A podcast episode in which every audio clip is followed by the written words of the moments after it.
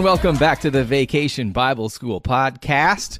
My name is Jason Kirk. Joined, you're not going to believe it, folks. We are joined today by a special guest. It's Emily Kirk. Hello, how are we? Hi. Oh, fine, fine. Thank you for having me.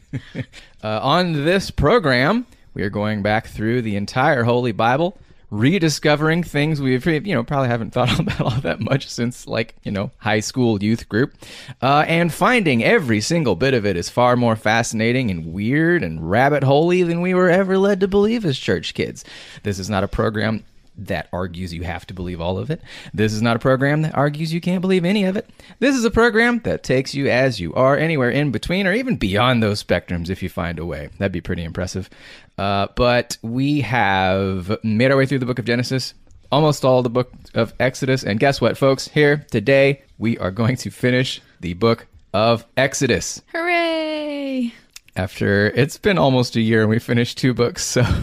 Well, not quite a year. I mean, we- Almost. we have a few months. Um, so to catch you up on what has happened, Moses and them have defeated the Pharaoh, made their way across the Red Sea. They've developed new holidays and traditions and so forth. They received the Ten Commandments. There was a thing with a golden calf, and now God has presented them with what they are going to do instead of a golden calf.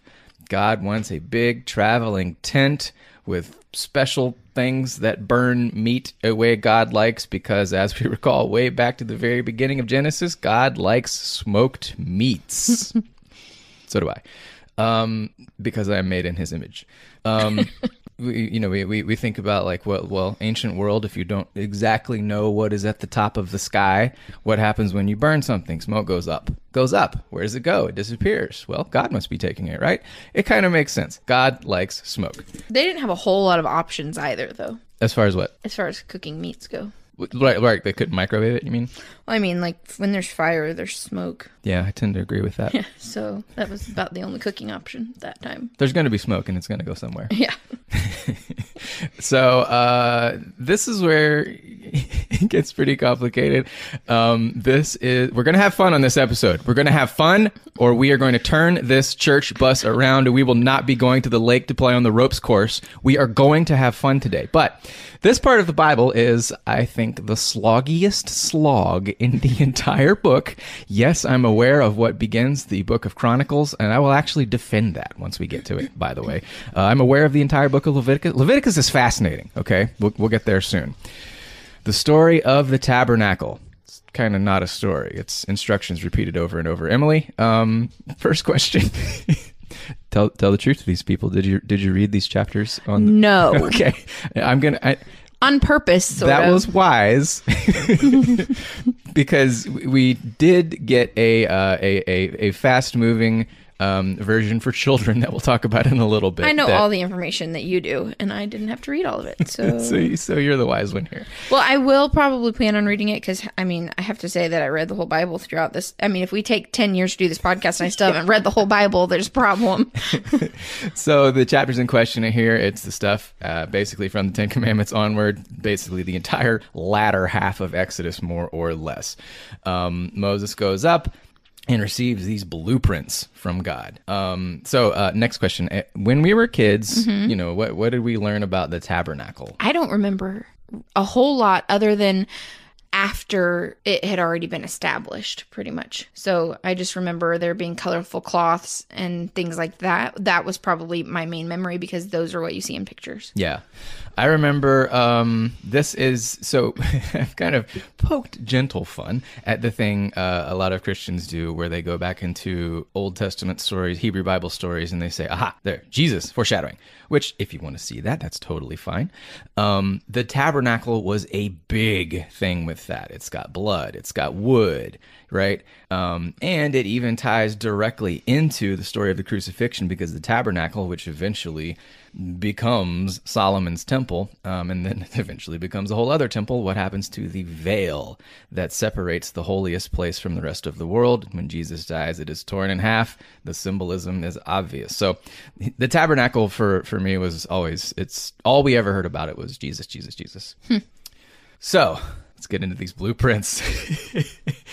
so uh, a thing to remember about blueprints is God has handed them out before. He gave Noah like four verses on how to build the lifeboat that was going to save all of uh, animal kind. So much detail. but now he will spend way, way, way more than that on a traveling tailgate. I think it's the best way to I mean, it. to be fair, this was the thing that God was creating for mankind to worship him at this point. When they built the ark, it was like, okay, you guys need to live to protect these animals, but whatever, everyone's dying. So they didn't really need to spend a whole lot of time on that. They just needed like a few people to survive.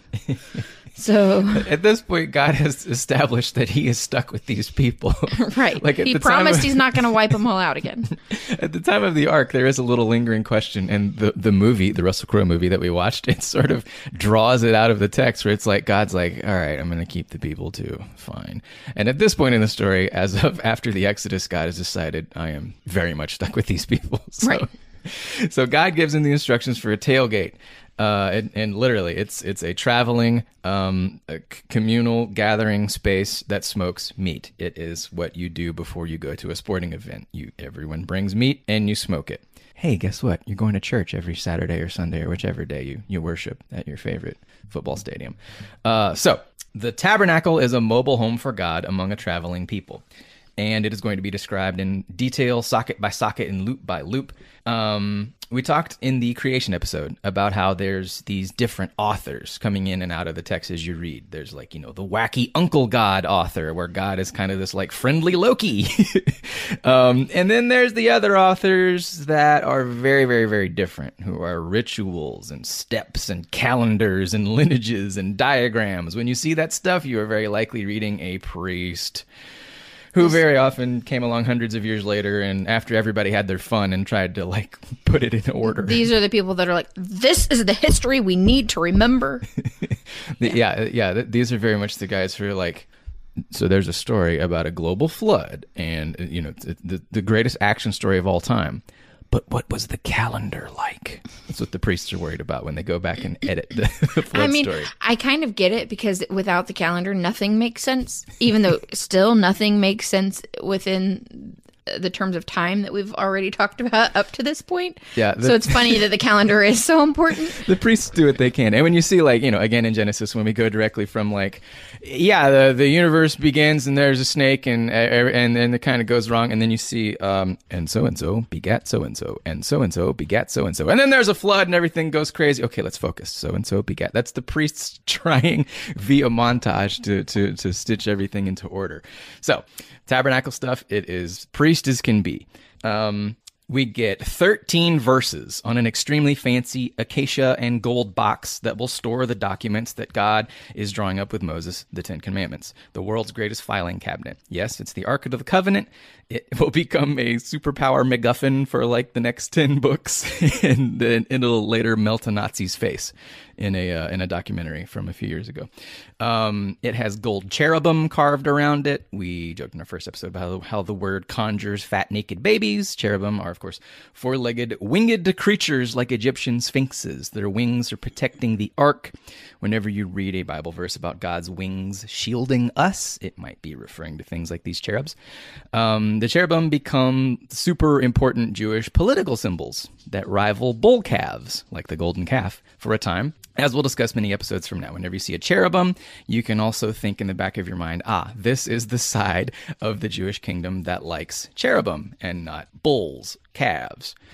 This ark, this special box, is considered the footstool of God's throne. Storing agreements beneath the feet of idols was also an ancient Hittite and Egyptian thing, writes John Gray. This area around the box is called the most holy place.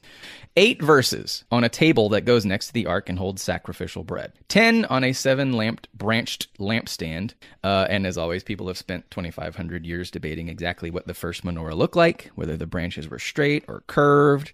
Endless hours of debate. Um, and a version, of course, becomes you know, a symbol of Hanukkah. Uh, and God even at, at, some point Moses is is being a visual learner, and he's not picturing what God is describing, and God literally draws on the mountain to show Moses the pattern he wants. We get ten verses on the incense altar, whose smoke will protect the priests from the raw holiness of God. Five verses on the incense itself. Thirty-six verses on the linen curtains and goat hair tents that surround all this stuff. Twenty-one verses on the part of the tabernacle that's under the tent, but not the holy place, the carport, so to speak. This is where the very complicated altar goes. Again, no longer made out of some rocks we found, like they did in Genesis, but out of exactly manipulated wood and bronze and silver. Four verses on the bronze basin the priests wash in before going into the holy place. Twelve verses on how to make the holy anointing oil the priests use. God puts Aaron, our buddy from the Golden Calf episode. Again. He's still a very important Levite. The Levites are in charge, and uh, Aaron's in charge of the tabernacle. Technically, his sons are going to be a, a, couple of the first people to actually fire the thing up and use it. That'll happen in Leviticus. I'm sure it'll go really, really well. It usually does. Now, if you want to see grace and mercy in this story, well, God saw that Aaron tried to do the right thing, amid a furious mob, and God did not lose faith in Aaron, right? All right. There are now 43 verses on what high priest Aaron and them should wear. Tons of very specific jewels representing the 12 tribes of Israel.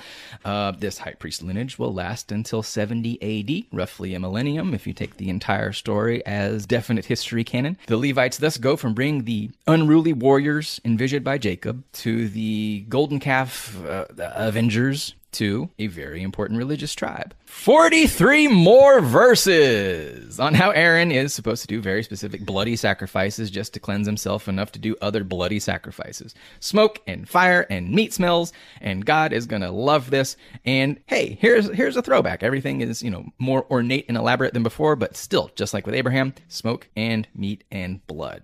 11 verses on God giving two guys Bezalel and Aholiab or something like that. He gives them uh, like tech boosts, unlocking lumberjackery and metalworking and smithing so that they can be the foreman of this project. It, and somewhere around here, it, it, seems like God's having fun, right? Like, like God, you know, we, we're past the golden calf thing. That this this whole the whole blueprint is kind of repeated. Like it's it's handed out once before the golden calf thing, and then God's kind of like, all right, let me take it from the top, right? And it's somewhere in there once the people are starting to get it, starting to pick up on exactly how God wants this thing to work, it's almost like God's having fun creating with his kids. Uh, more verses, six on how to do a census and collect taxes for the funding of this whole structure.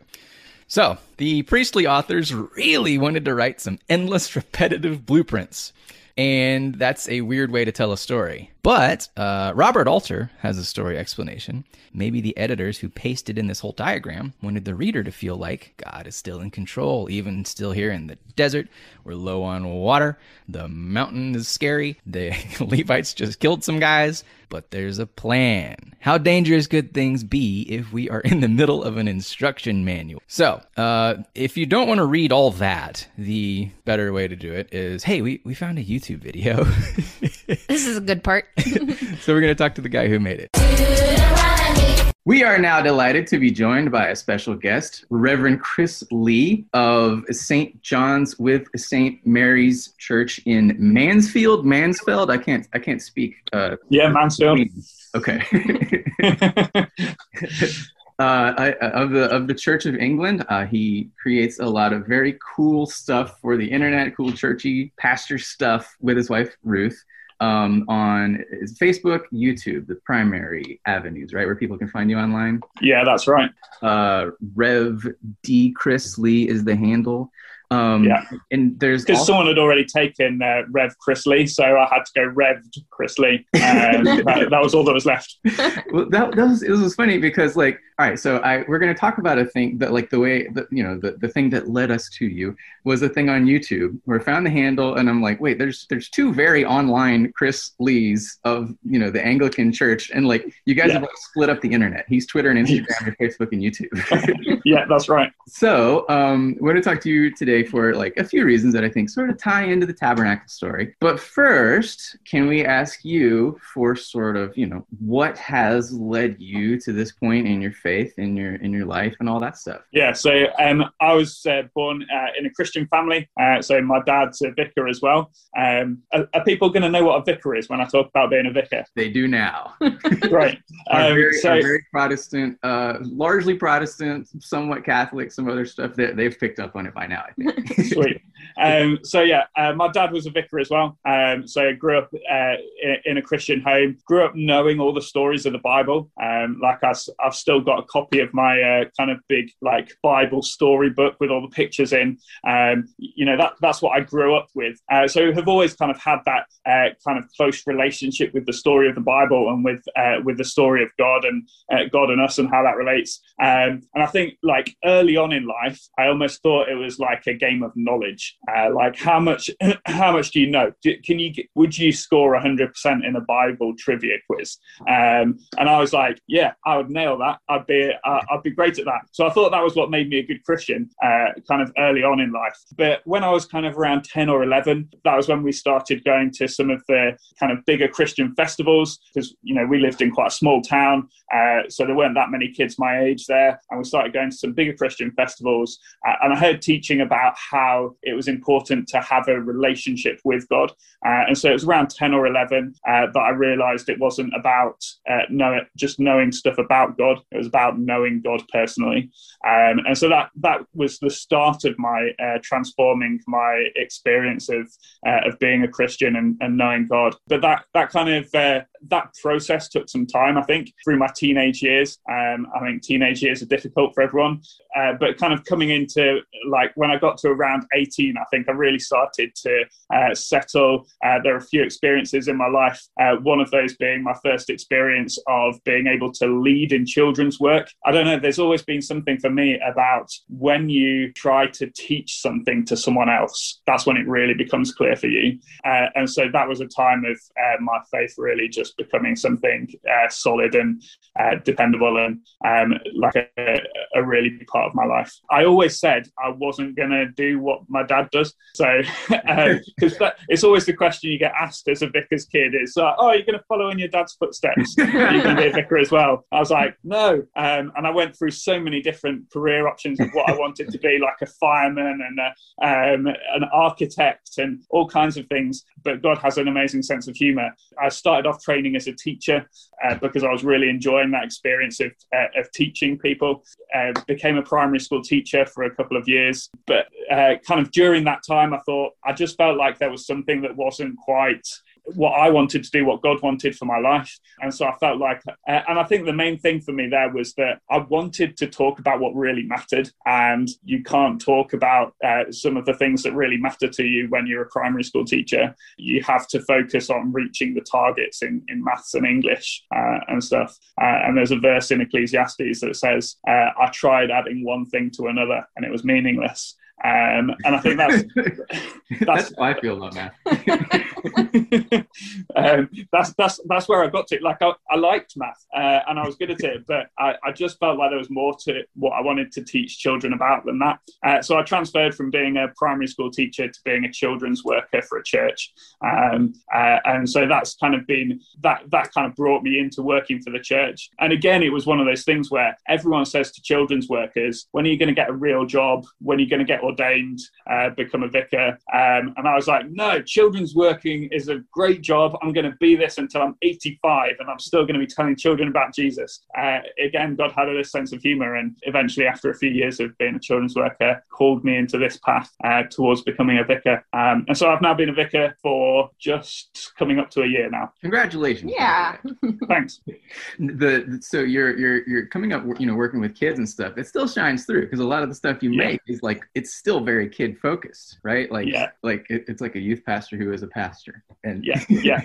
And we we're part of a church which has got a, a heart for being a church for young people. Um, so we're you know we we do really want to do that. Uh, and in uh, in the UK, I don't know what it's like in America, but in the UK, um, we've seen uh, a decline in church attendance, um, uh, and that decline is doubled in people under the age of 18. And so we're actually in a pretty dire place for uh, children's work and for work with young people uh, in the churches in the UK. And so we just we just wanted to really commit to being a church that is going all out to bring the hope and and life that Jesus offers to children and young people. So you did something pretty cool along those lines that uh, is, is yeah. relates to the subject of this episode, and it was actually how um, how I found you. I was looking on, you know, reading the reading the Tabernacle story and thinking like, oh man, so many details, so much to picture, and lots of people have depicted it in paintings things and you know people have built it. People we thought about buying a kit we could buy it. a kit. There's lego yeah. versions yeah. but i'm like what is yeah. the online possible version? I wonder if anybody has done it in minecraft. And i go and i search youtube and there's a bunch of versions. I was like what? Lots of people at this spot um, and then there's one that is a 24 minute tutorial. And i'm like this is the one. Um, and from scratch and actually i also clicked on it because it says reverend right in your username username. I was like, ah, authoritative. but I click on it and it's this whole, you know, like not just a step by step from scratch uh, tabernacle, lovingly recreated according to what the Bible says, and like citing research and tying in little sermons here and there. It's it's like from literally, you know, dirt all the way through complete tabernacle. And details. And yes. if you couldn't do the details, you explained why you couldn't and what should be there. Yeah, it's it's very it's, it's even facing the right way. You see the sun going the correct way. Like it's in the middle of nowhere, which is where it should be. So yeah like what what inspired that? What kind of research goes into that? And you know all, all that kind of stuff. Yeah i mean inspiration wise I, um, my minecraft uh, username is uh, captain bezalel uh, uh, bezalel being one of the people who god inspires oh, yeah. Uh, as, as one of the ones who who creates things for the tabernacle. Um, and so i think minecraft for me has always been um, a reflection of that creative creativity of god um, that he he is a creative God and he made us in his image. And I think part of being that image is being creative people. Um, so I've always found Minecraft to be a place that uh, is you can you can have fun in it, uh, but you can have fun in a way that completely is part of your worship of God, uh, of creating things. Um, and so I think it was quite natural for me to go for that. Uh, it also tied in well with what we were doing at that time in our children's work series. Um, so you know that's that's why I ended up making the tabernacle. Um, it was interesting trying to research it because um, and it, when it's talking about all the lengths of cloth, it doesn't exactly describe how you kind of lay them out so that they create a complete tent. It, it, it does quite well at describing it, but you, are kind of left with this thing where you're kind of like, so how does that exactly fit together? Uh, and so I actually got bits of cloth and was like trying to work out how bits of cloth of that measurement would fit over to create something that would be kind of watertight and stuff. So I, I did a bit of research, but I also did a try kind of trying to build it myself and to see, you know, what's what's the logical way of this working? How how must this have worked? Uh, and it was really good fun. Yeah, uh, I just wanted to share it with people. Uh, yeah, we, we loved all the little. My favorite detail. This, there's a lot of really cool ones. Um, the uh, once the whole thing is complete, the holy of holies have, you've you've made these banners and explain so like the banners you have like this this uh, pile of shapes that you're putting and you're actually doing it within the game using a loom to put angel designs on the banners like how long yeah. did it take to figure out the right set of because there's not an angel shape in minecraft you had to make no. Like uh, I, trial and errors there that was yeah, just, impressive to me I just googled it. Um, so, okay.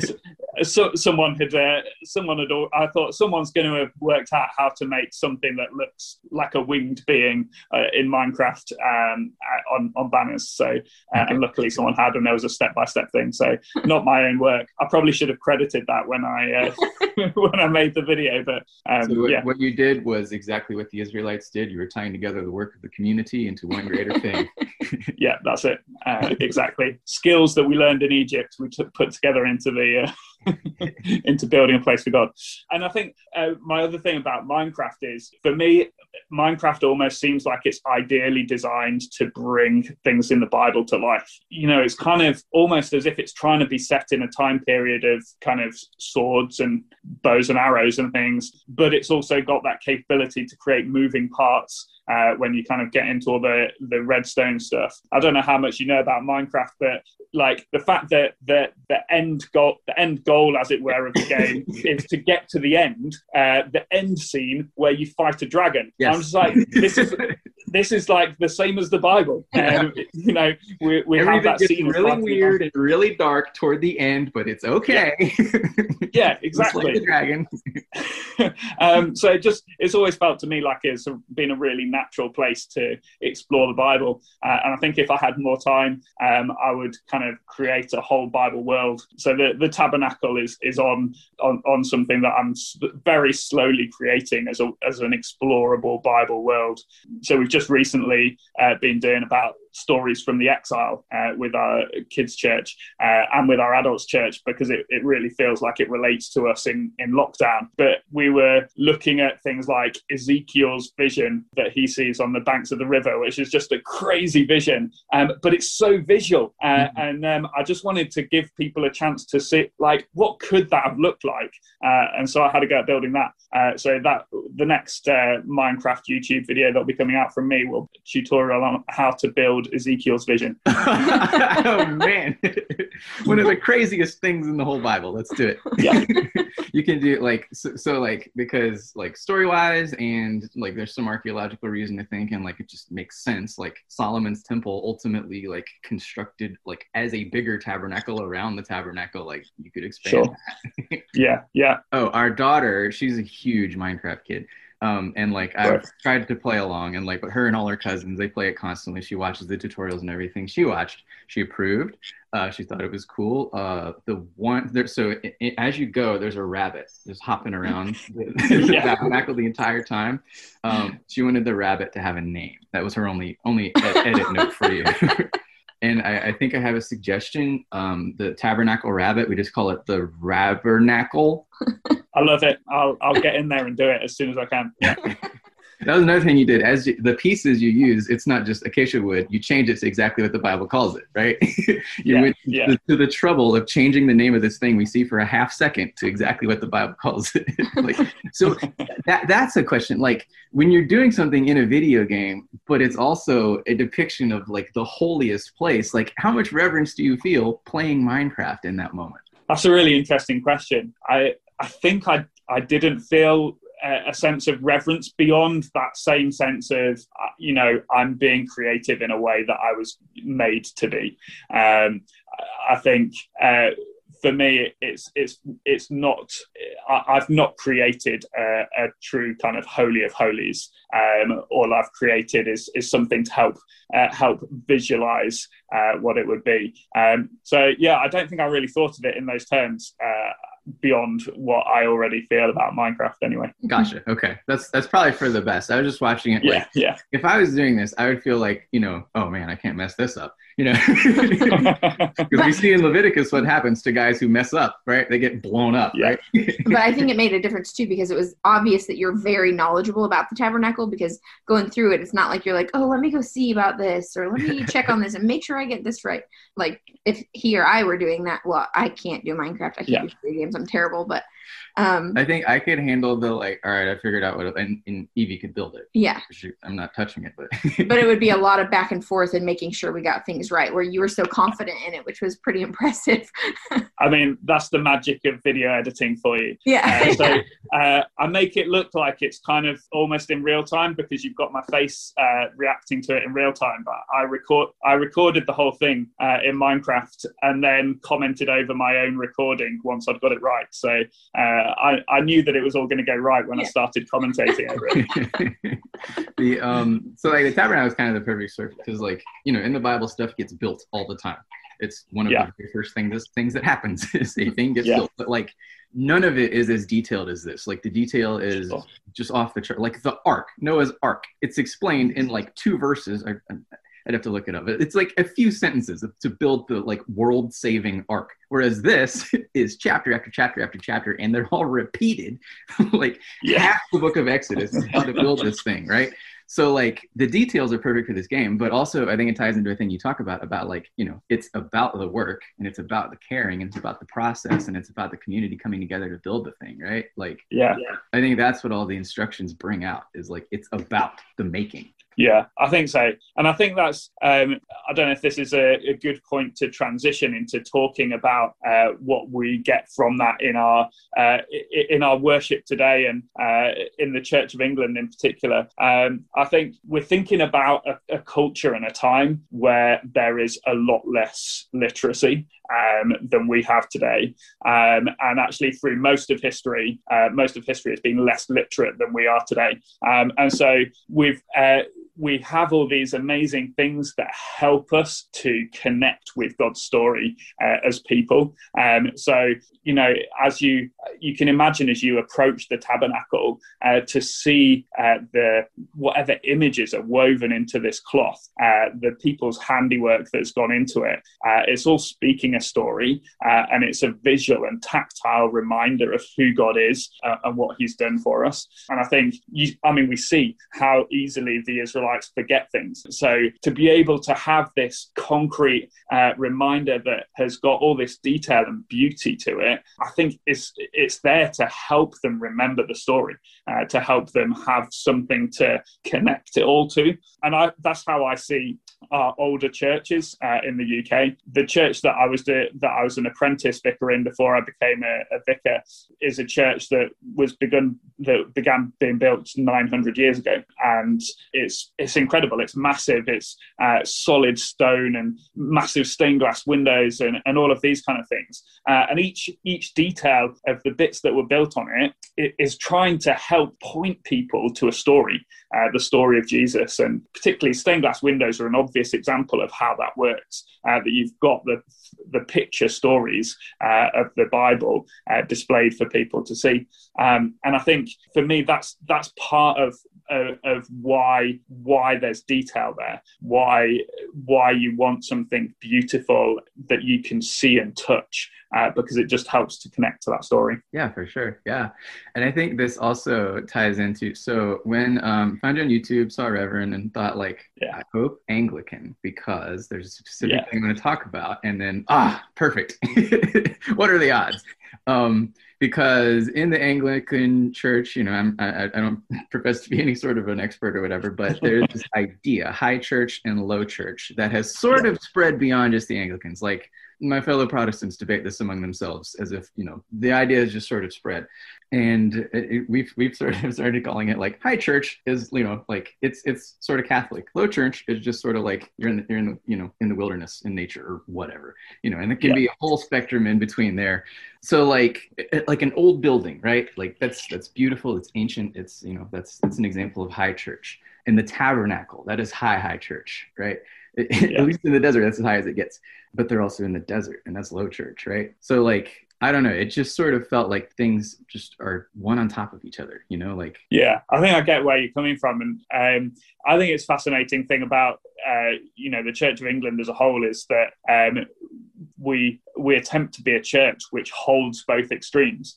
We go from cathedrals and 900 year old churches to uh, warehouses and schools and community centres uh, and the wilderness. Uh, my wife would love the fact that you mentioned the wilderness as being uh, an expression of church because uh, she's she's really into the outdoors and uh, and and connecting with God in nature.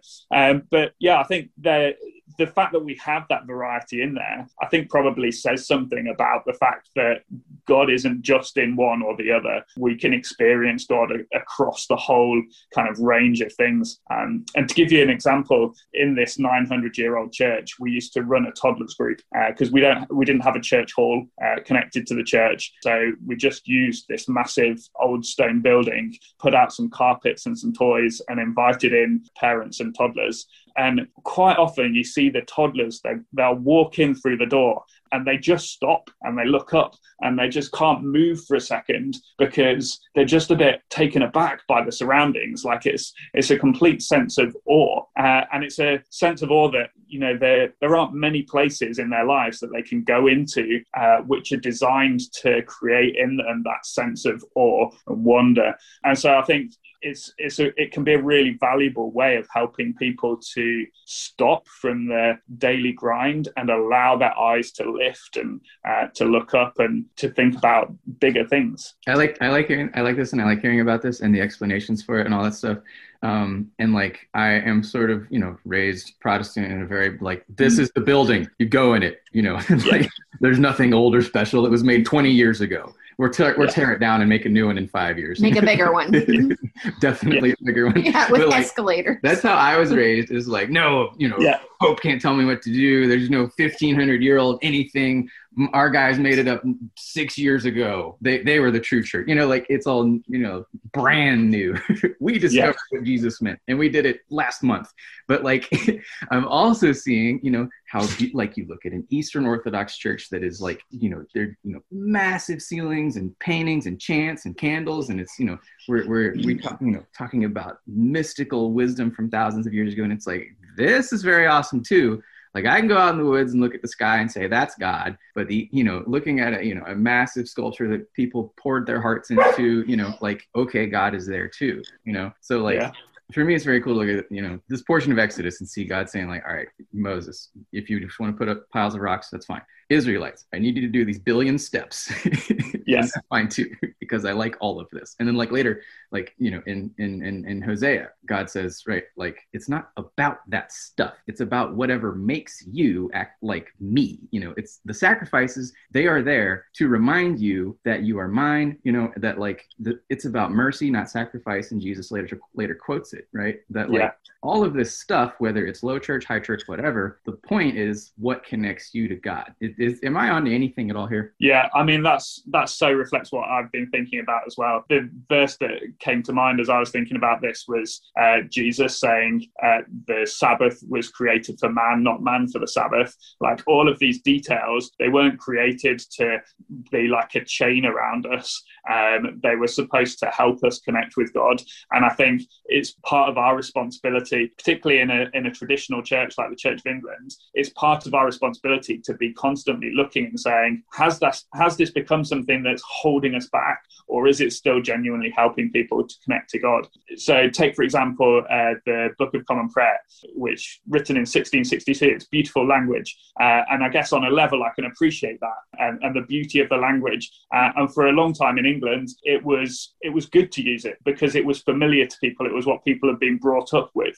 Uh, so it helped people to access church because it had that familiar language that they'd been brought up on. But we're now in a generation where people haven't been brought up in church. And so it's become a barrier. It's made it harder to access church. Uh, and so I think we, we're probably looking at a time when we need to say, actually, we know it's beautiful and we might still love it, but we want to put it aside because it's stopping people from accessing God better. And look, the church that I'm in now, we, you know, it's a so it's a Victorian church coming up for 200 years old, I think, and we're getting to that point where we're trying to decide: is this a burden on us because it's got a spire that's falling down, and uh, we're like, well, we could spend a lot of money to to fix this spire, but wouldn't that money be better spent elsewhere? Wouldn't it? Wouldn't it be, bring more glory to God if we spent it elsewhere in ways that will help people connect to God or ways that will just help people? Full stop. I think that's refreshing to hear, actually, because I feel like so many times in the church, it's about holding up what you've always known for so many Mhm. people rather than adapting to the changes that are all around us all the time and bringing in that new generation of people who are going to know and love God. Yeah. So it's refreshing to hear that from as, as someone like you, especially. So, yeah.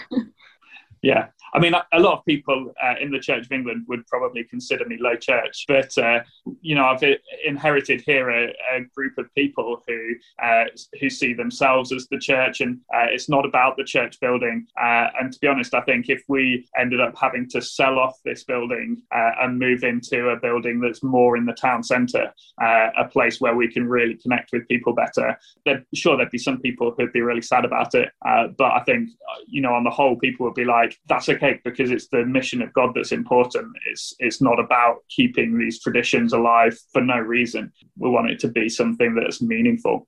Um, and I think for me, that's how it relates back to the tabernacle. That I think that as long as the tabernacle is meaningful for God's people, it's a positive thing for them to have. But as soon as it becomes something that's become a meaningless ritual and starts distracting them or uh, or making God less accessible to them, then it's not as useful anymore. which literally happens within the Bible itself. Yeah. Like there's there's you know there's so many stories in the Bible where there's a tension between religion and God, right? Yeah. All the way through. Yeah, yeah. Kind of one of the points of Jesus's whole thing. Yeah. Well, I think that is. Pro- I mean, that was that was awesome. That was very cool. Um, No, uh, it's great, and thank and thank you guys for inviting me on. It's been a Yeah, pleasure. thanks for coming. cool. Thanks, Chris. Thank you to Reverend Chris. Hey, the tabernacle's fun. See? It's good for kids too. See, I knew we could do it. So, uh, a big question that I had while reading this is like, why does God go from being guy who says low church piles of rocks in the middle of nowhere are cool to being guy who says complex ritual is cool? And you know, we heard a pretty good explanation there that like, hey, it's all cool. Um, the superstar Jewish scholar Maimonides, medieval guy, argued this was God meeting the Israelites halfway. Physical objects help you worship, you folks who've spent 400 years around Egyptian shrines. Uh, working hard on gold and linen helps you think highly of your worship space. Great, we'll try it your way. God, uh, God only cares about this stuff so much. It's it's for us. I feel like it's like a, a starting point because when you have all of these formal things and then you branch off to these low church things, you at least know why, where it came from or why you do it a certain way, so so that you have a little bit more understanding of it all together. Yeah, it's about making uh, making the story stick Right. and taking the story with you wherever you are. And by having all of these specific things, you'll keep some of that. Even if you don't remember all of it, you'll keep some of that and remember that, and that gets carried on. So with, without those formalities, a lot of things would be very different, probably. Yeah. The um the behind the story stuff about the design of the tabernacle, um, scholars have written about how the tabernacle's design, if you picture it, because lots of people have uh, uh, recreated it, uh, and not just in Minecraft. It, it looks like a mishmash of local influences, like Pharaoh Ramesses' actual war tent. It looks very Egyptian. So God is using things the Israelites know to build himself an earthly abode, which is what the word for tabernacle means. Uh, in the storyline, God is saying, if this will help us get along the way I want to get along, fine. Uh, and outside the storyline, the very Egyptian design for the tabernacle is another sign, perhaps. Moses is bringing a single God version of Egypt's religion or a Midianite religion to the Canaanite pantheon, merging, creating our idea of God. Also, the tabernacle story is very likely written well after the time of Moses. Um, and at some point, somebody had to provide an origin story for Solomon's temple. How did this religion go from little rock shrines in the middle of nowhere to Solomon's temple?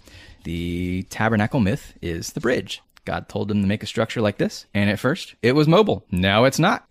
They walked the tabernacle into Canaan and built a temple around it. Did that really, really happen? I don't know. I wasn't there. Uh, but how else do you write a story that connects a temple built in maybe the 900s to a religion allegedly handed down hundreds of miles away, hundreds of years earlier?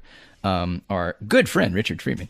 He wrote Leviticus, Chronicles, Lamentations, Psalms, Kings, the Talmud, and the historian Josephus all offer evidence that the tabernacle was understood to be inside Solomon's temple the entire time. Um, Thinking of this as a retroactive myth also helps explain why God's telling them to build something in the middle of nowhere that would be extremely hard to build in the middle of nowhere. Where did all the materials come from? They had an abundance.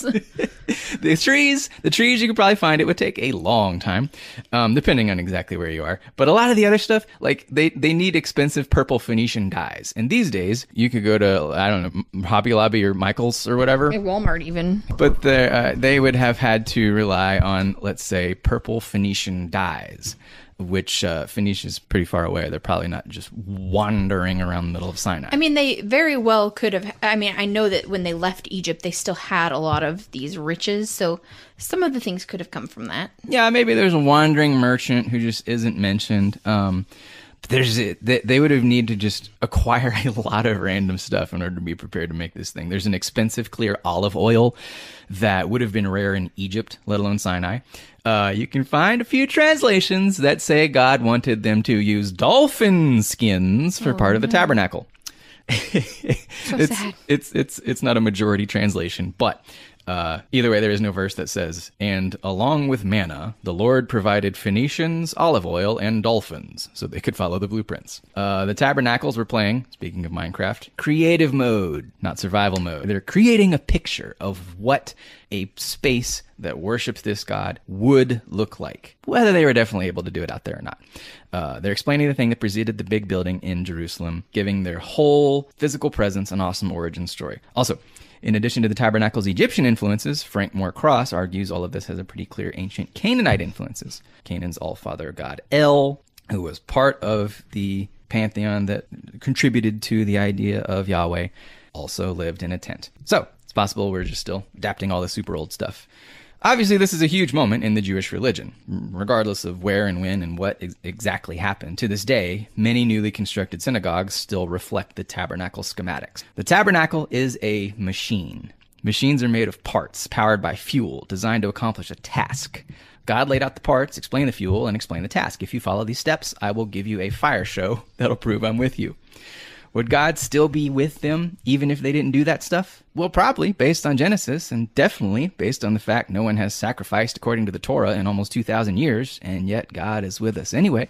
God told Cain hundreds of years earlier in the story that being a good person rather than sacrifice is the main thing. Leviticus has all sorts of provisions that allow poor people to sacrifice very little, which shows it's less about what you sacrifice, more about the fact you're choosing to commune with God.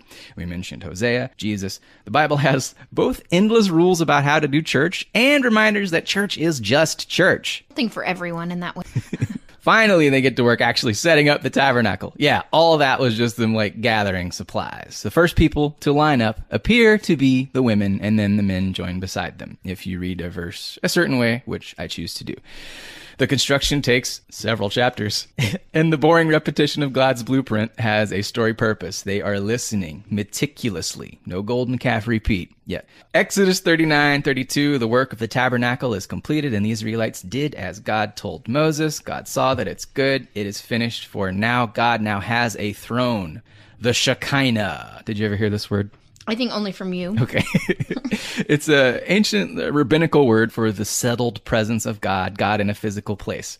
I grew up uh, evangelicals treating this as a, a, a, very like impressive learned word. Like, look, look at this word I know. I'm not sure how aware they are that the Shekinah has feminine connotations, especially in the Kabbalah. the Kabbalah goes all in on God, transcending and including genders, and the, the Shekinah, the part of God that is most connected to us on earth is you, you could describe it as like the most feminine part of God. Speaking of, God is described many times later in the Bible like a mother, a womb, a mother bird. There are references in the Bible to the goddess, I've seen the name pronounced many ways, Asherah, Ashira, who was a female counterpart to some of the ancient Canaanite and Sumerian gods who contributed to the Bible's idea of God. Somewhere deep within the idea of what became God, there was a goddess.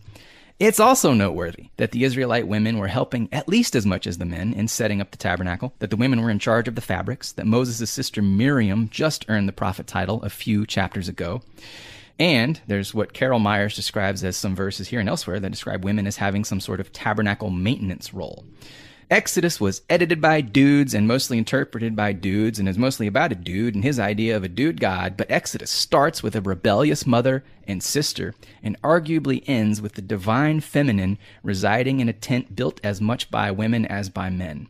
So what is the point of mentioning lady stuff here? Because God, being kinda a lady, and the church being made and maintained in part by ladies, shows this story is saying if we let it, that church is for everybody, regardless of how long and oily the beards are on the guys who wrote the story.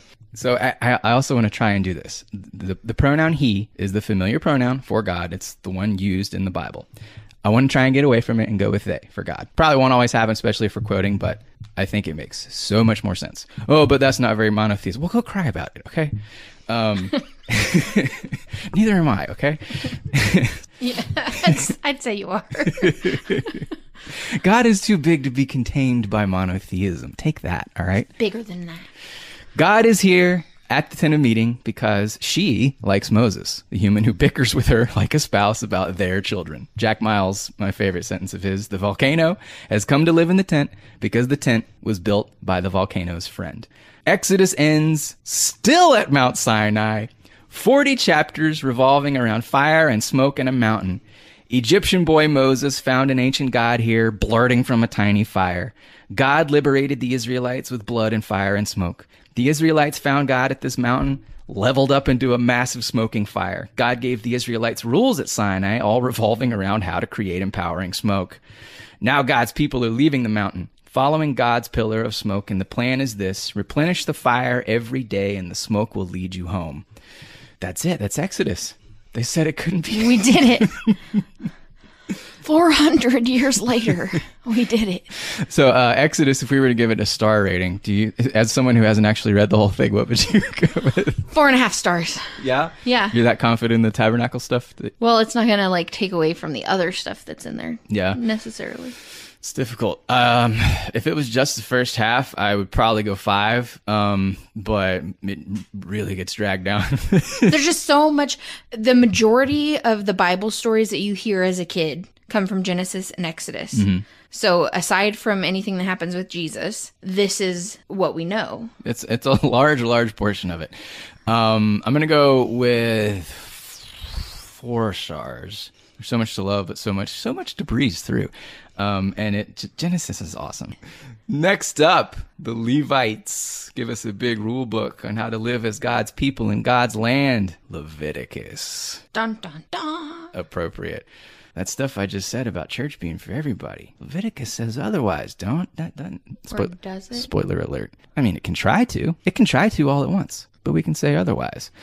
Leviticus is the most feared, most difficult, least enjoyed, most confusing, most barbaric, most outdated book in the whole Bible, and I love almost all of it one way or the other. We're going to de weaponize what we can, contextualize what we can, and find way more peace, joy, compassion, mercy, and flagrant progressive social justice, yeah, in Leviticus than I ever would have expected. Can't wait. It's not all like that, but I think there's a lot of stuff that some of our angriest pastors would be pretty surprised to realize is in Leviticus. Uh, and that's it. We will see you next time on the Vacation Bible School podcast.